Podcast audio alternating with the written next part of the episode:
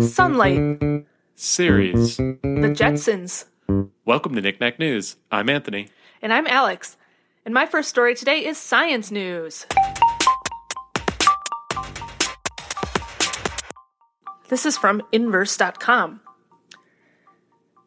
Safe drinking water is not a reality for over 2 billion people across the world. Scientists have been working to solve this problem for decades, and while some solutions have found success in effectively cleaning water, those energy heavy solutions can be hard to implement in communities without a stable electric grid. Now, a team of scientists from Australia and China have proposed a sustainable solution that relies on just sunlight to jumpstart the filtration process instead of heat or electricity. It's a sunlight powered desalination technique. Whoa. It's it's just okay, this is so cool. Like it's so cool. Like I can't even I'm just well I'm going to explain what it is, how it works, but it's it's so cool. All right.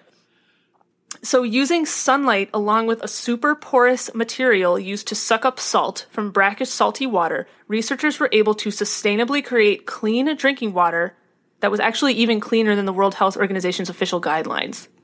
All right. Extra credit, I guess.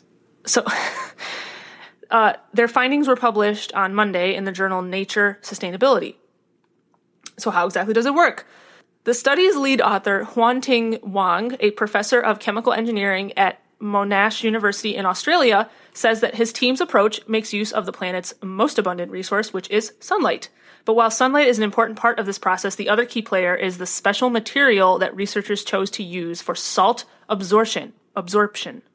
This material is a type of metal compound that is composed of metal ions configured into a crystalline pattern. Because of its unique crystalline structure, the compound is incredibly porous, like way more porous than like normally porous materials. Way more porous than has any business being. This material is so porous, you can't stand it. It has okay, just wait till you hear this. It has so many nooks and crevices uh, within it that its overall surface area is actually the largest per unit measure of any known material. It's so large that scientists estimate the entire area of a football field could fit within a single teaspoon of this material. like that's how much surface area it has. Doesn't that make like no sense? That makes like I just that can't. my brain just broke in half. and not in the good like not in, down the middle. It was some weird configuration, but what? Yes, so it's it's a a crystalline structure that is somehow has enough surfaces in it Uh-huh. that like there's just a million surfaces in this like small I don't know how to explain this. There's so many surfaces in I small get- area Yeah. that like I think I get what it's saying, but also what? I know, right? I Okay. don't but that's what they said. All right. So, um, okay, so I actually looked up. I, I went and actually looked up the actual published article because this this news article never like named this material, and I was like, why are they not like naming it? Like, what is it? And I went and looked it up, and I was like, oh, that's why, because it's a polyspiropyran acrylate functionalized metal organic framework, or PSP-MOF for short. So they didn't even think of a good So name for they it. They didn't even no. They called it PSP Muff. PlayStation Portable MOF. That's what I'm um, hearing. So after testing this material on both natural salt water and synthetic salt water, they found that the compound was able to absorb enough salt in 30 minutes to create nearly 40 gallons of fresh drinking water with a single kilogram of the material used for that. All right. Um, Which is so- like 20 football fields or something. I don't know. It's Maybe wait, even, probably even more than that. a teaspoon is a football field. Yeah, so it's probably way, way more than that. yeah, but we don't know about the volume. Yeah, actually, we don't Wait, know. The, wait, a teaspoon is a volume, but how much is a kilogram? We yeah, don't know. we don't know the density. We don't know. Yeah, I think it's probably pretty dense. it's probably pretty dense if it's like a crystal structure. Yeah. I don't know. I don't know. we're, just, we're just speculating here. Yeah. Um, so the initial absorption is done in the dark, but then A four minute exposure to sunlight causes the material to release its collected salt and begin the absorption process again. So that's where the sunlight comes in. So like Okay. it it activates like a refresh basically Where does Uh, the salt go? back into the water. No, I don't know. I don't know. Just dumps it in the water. It's like, oh wait, what? What were we going for here? I guess in another water that is off to the side, that's the salty water. I don't know what Yeah. the actual logistics of it is, but okay. So in addition to helping provide a sustainable solution to creating clean drinking water for communities with poor energy infrastructure, the researchers also say that this approach could be repurposed in the future for the absorption of other compounds and minerals, creating a sustainable solution for mineral mining as well.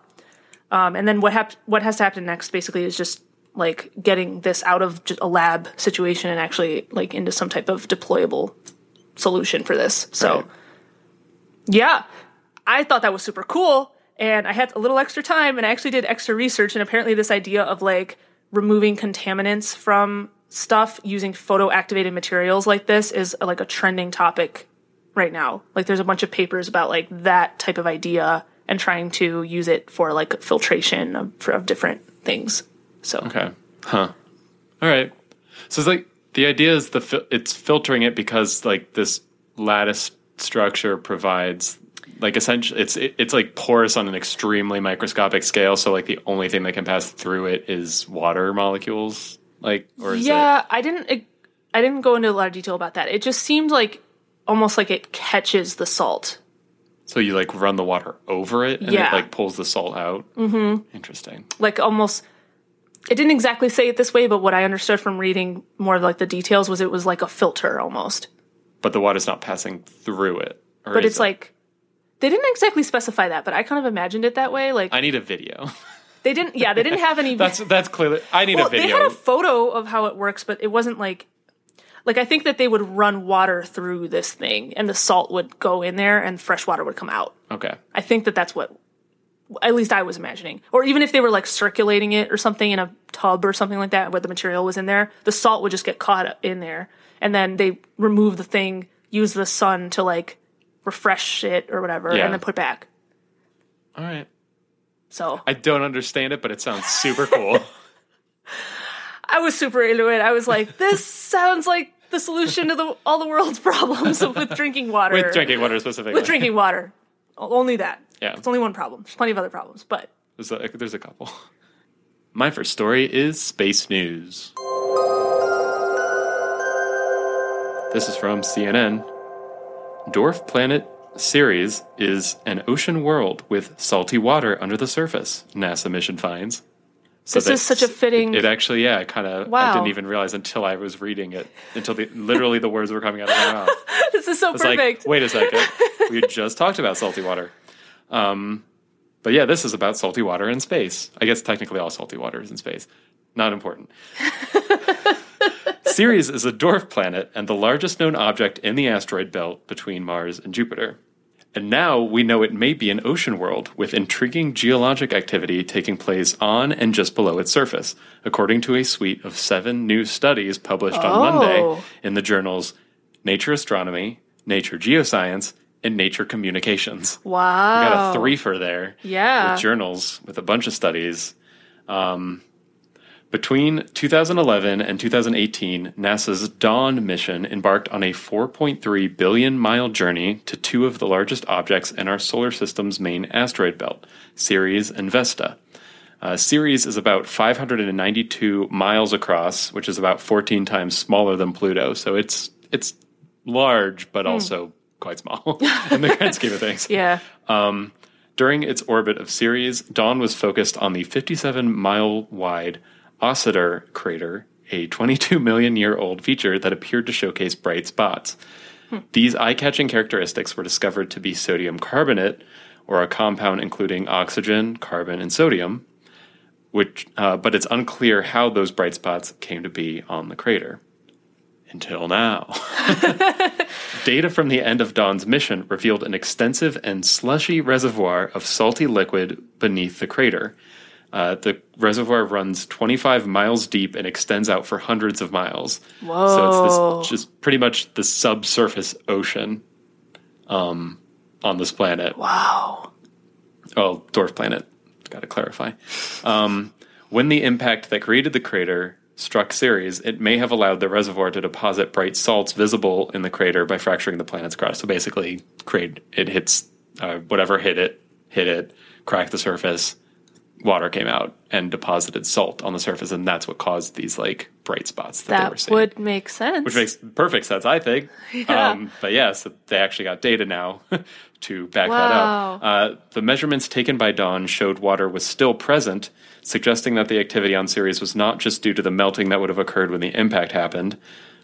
Which, yeah, I guess you could could have written that off. Like when it hit, it just heated something up that liquefied and like revealed these salts or something. I don't know. oh, Um, oh, yeah, but I the guess. that's not what happened. they, they believe this water is still there, and brine might actually still be rising to the surface of the crater, and that salty liquid could still exist inside of Ceres. So they think that this is still present, essentially. okay. Um, there are also mounds and hills visible in the crater, likely created when flows of water froze in place, suggesting geologic activity on Ceres as well.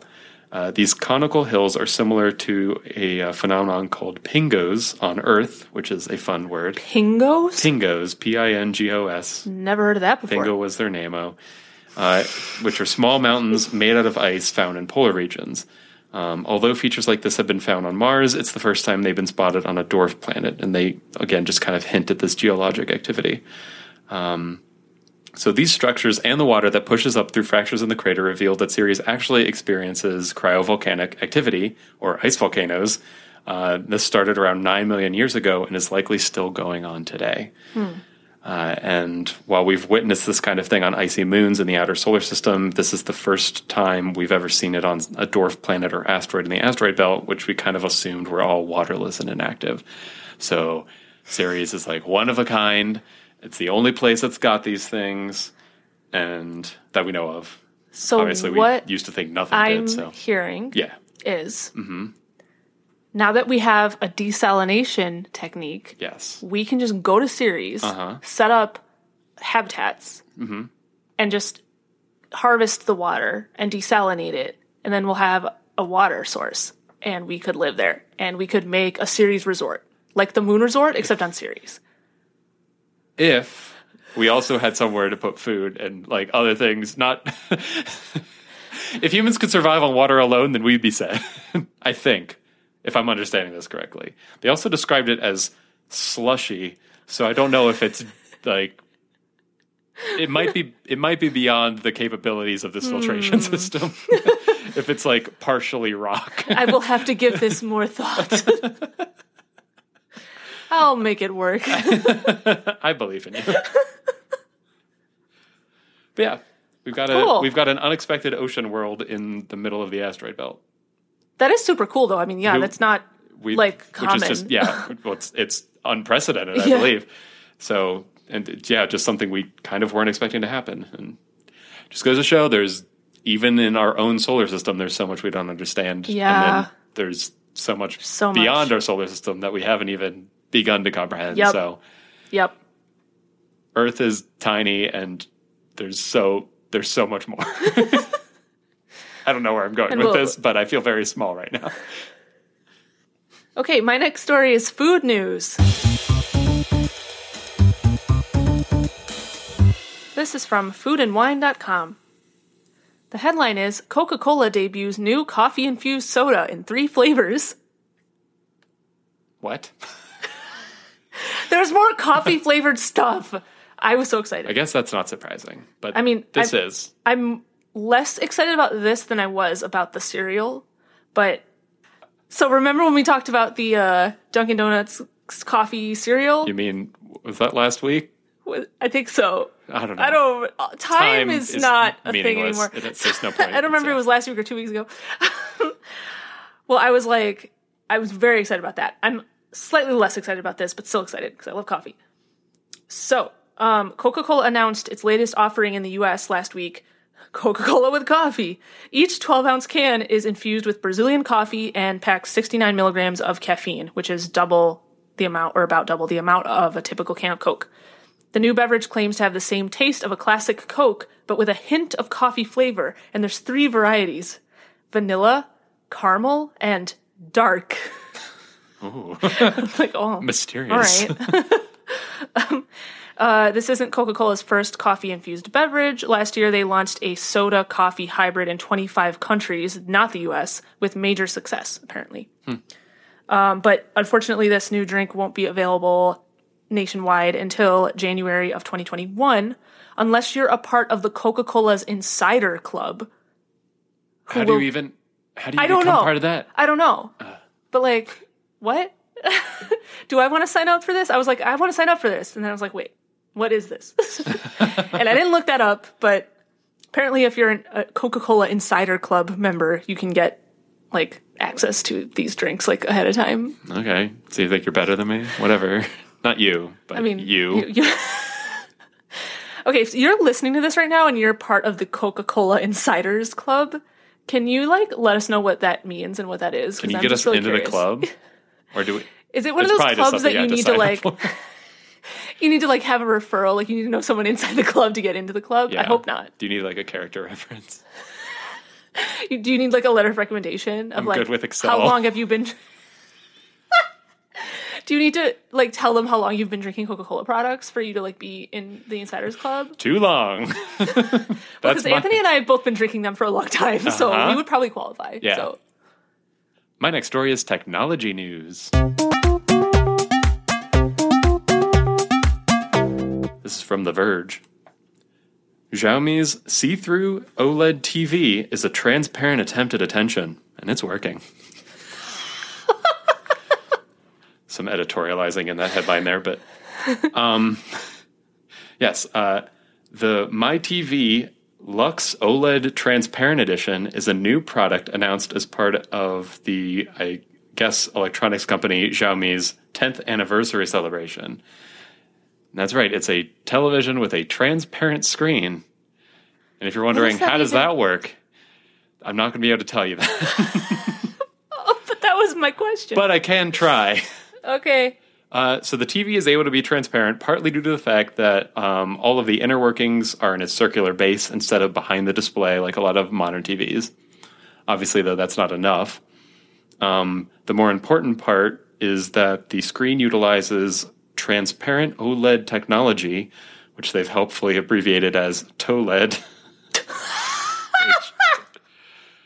is very, it's just very good.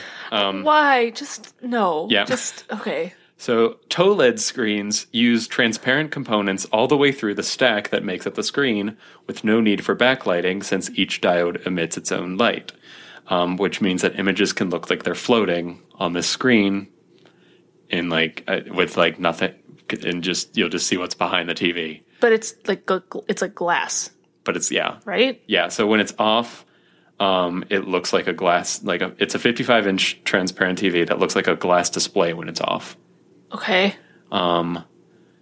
When it's on, it has a 120 hertz refresh rate, one millisecond response time, uh, 150,000 to 1 contrast ratio, and has 93% of the DCI P3 color profile, which means nothing to me, but if you know TVs, that sounds like a lot of really, that that sounds like some good, some high numbers, some low numbers, all the numbers you want for your TV.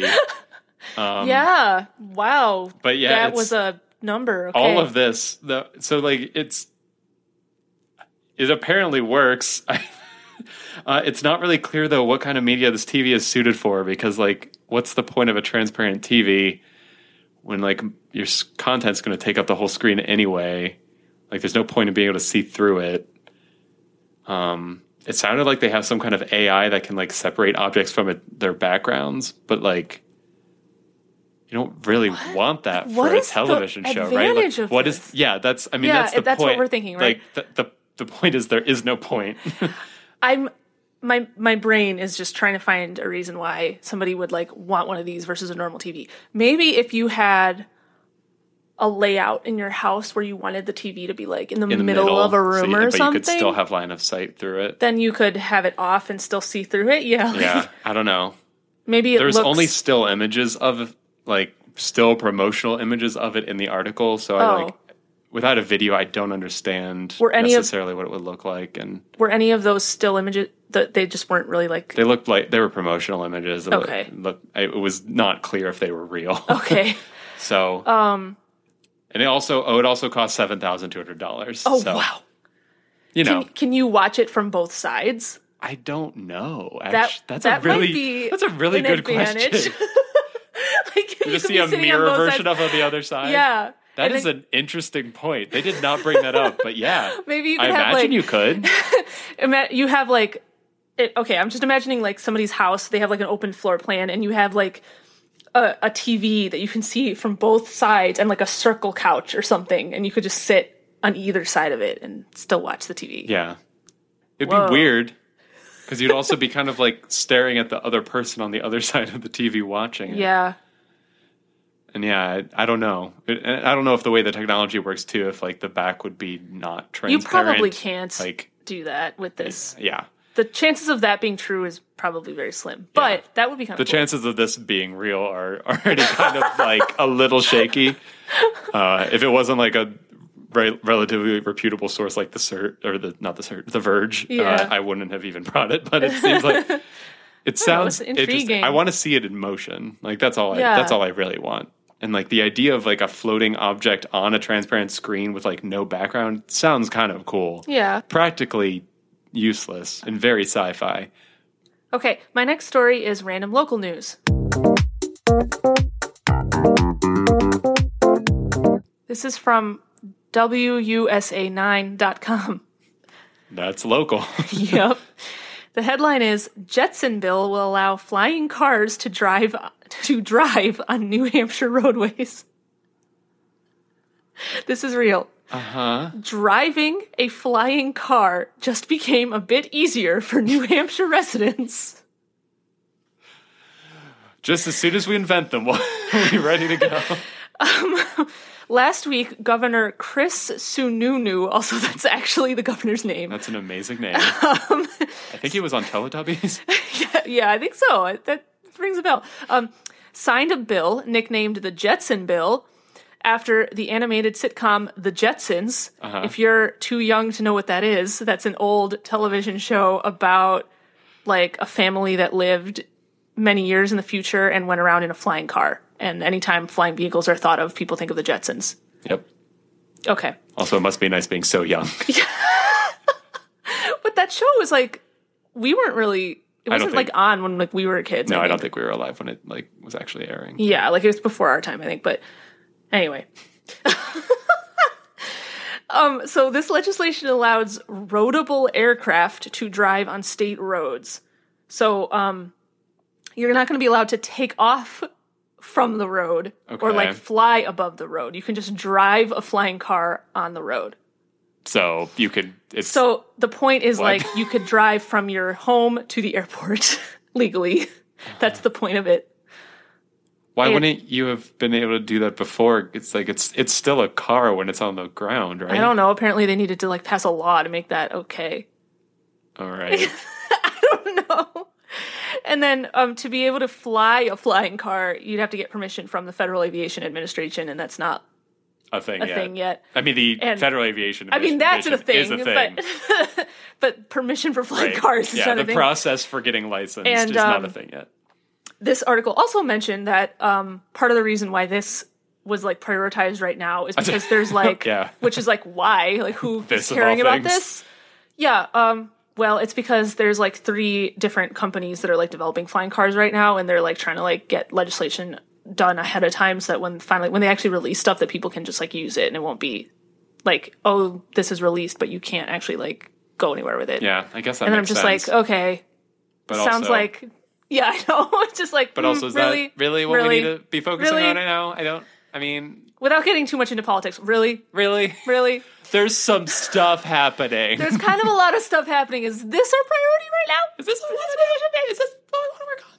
So, um, flying cars, yeah, they're- Yep. The, not the, ro- the, not interested. the, ro- Gonna throw that out there too. the road not is interested. the road is being paved for flying cars. Ugh. Pun intended. Ugh. God. Ugh. I'm sorry. Yeah. I had to. My next story is also random local news.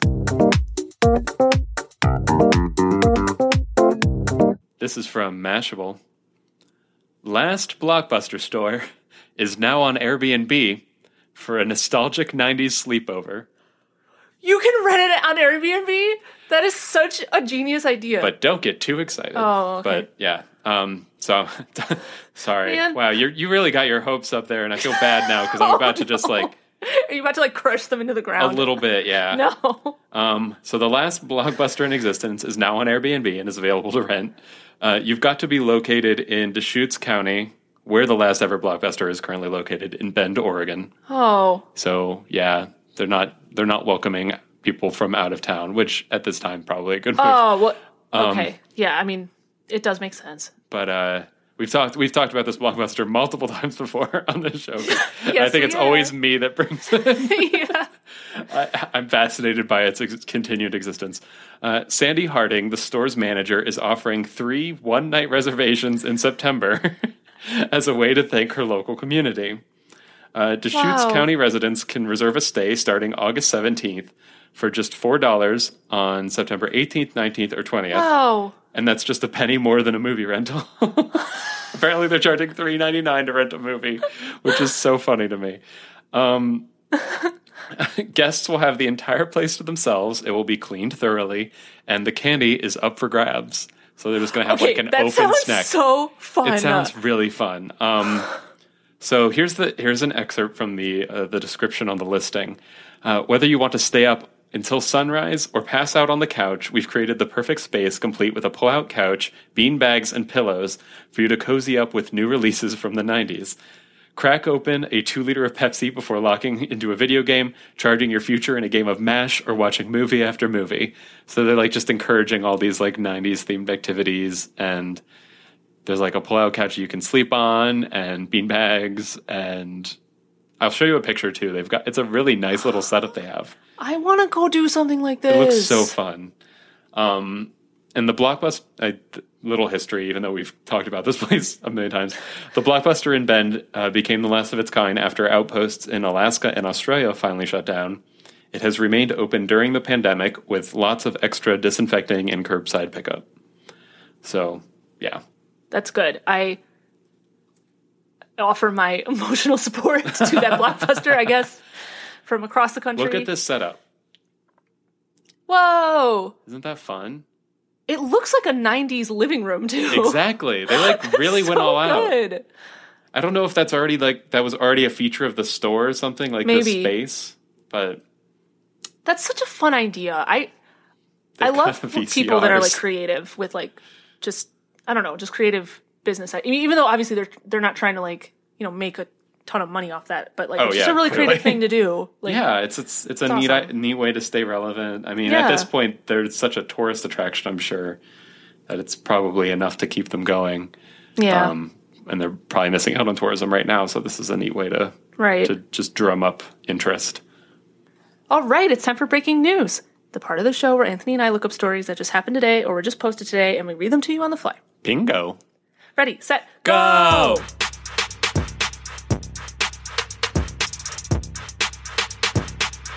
Okay, so my thing is not actually a breaking news that I found. It's just something I decided to talk about. I'm cheating. Oh, Alex, you've betrayed breaking news. It doesn't matter. Um, so I or uh, yeah, I think it was me. I brought a story a few weeks ago about um, uh, Midnight Sun being released.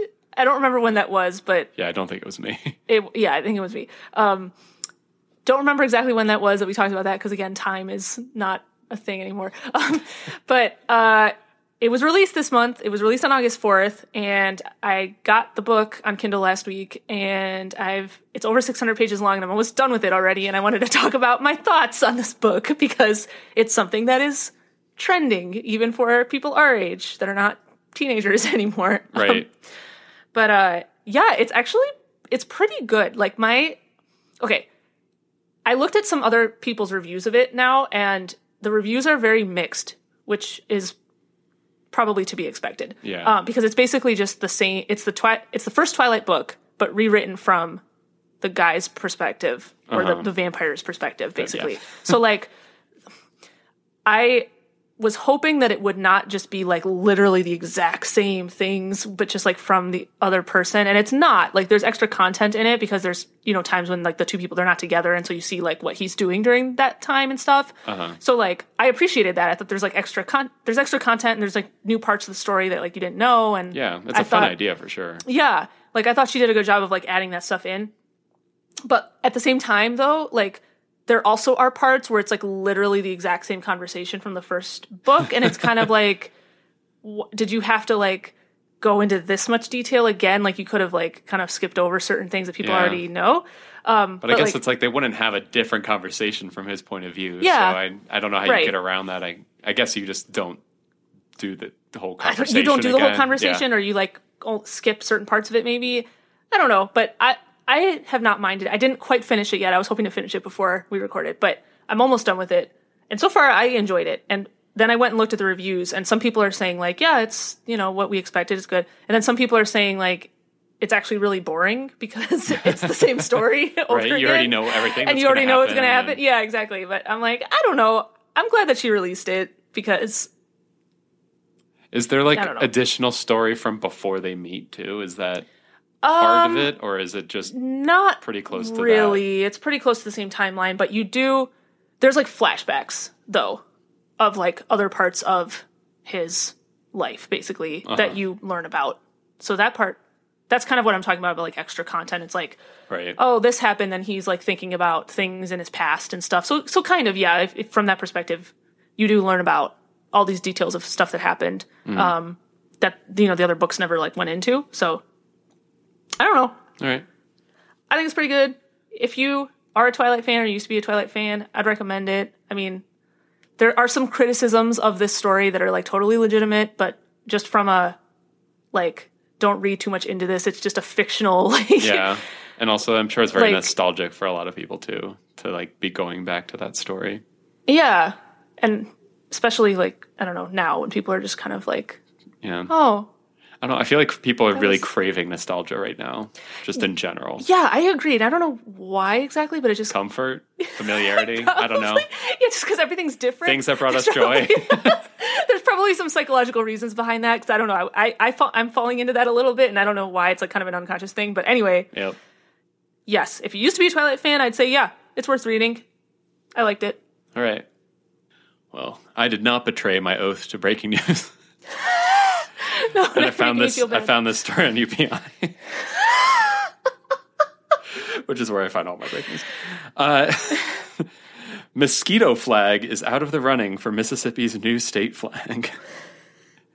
so Mississippi's trying to get a new state flag. Yeah, Mississippi, like? Mississippi's getting rid of their old flag Okay. because it had some kind of negative ties. Oh, okay. Um, and now uh, there was an accident on the uh, the website that was displaying a gallery, kind of of like all of the proposed flag redesigns. okay. And they like they were all entered, I guess, by hand and like by number.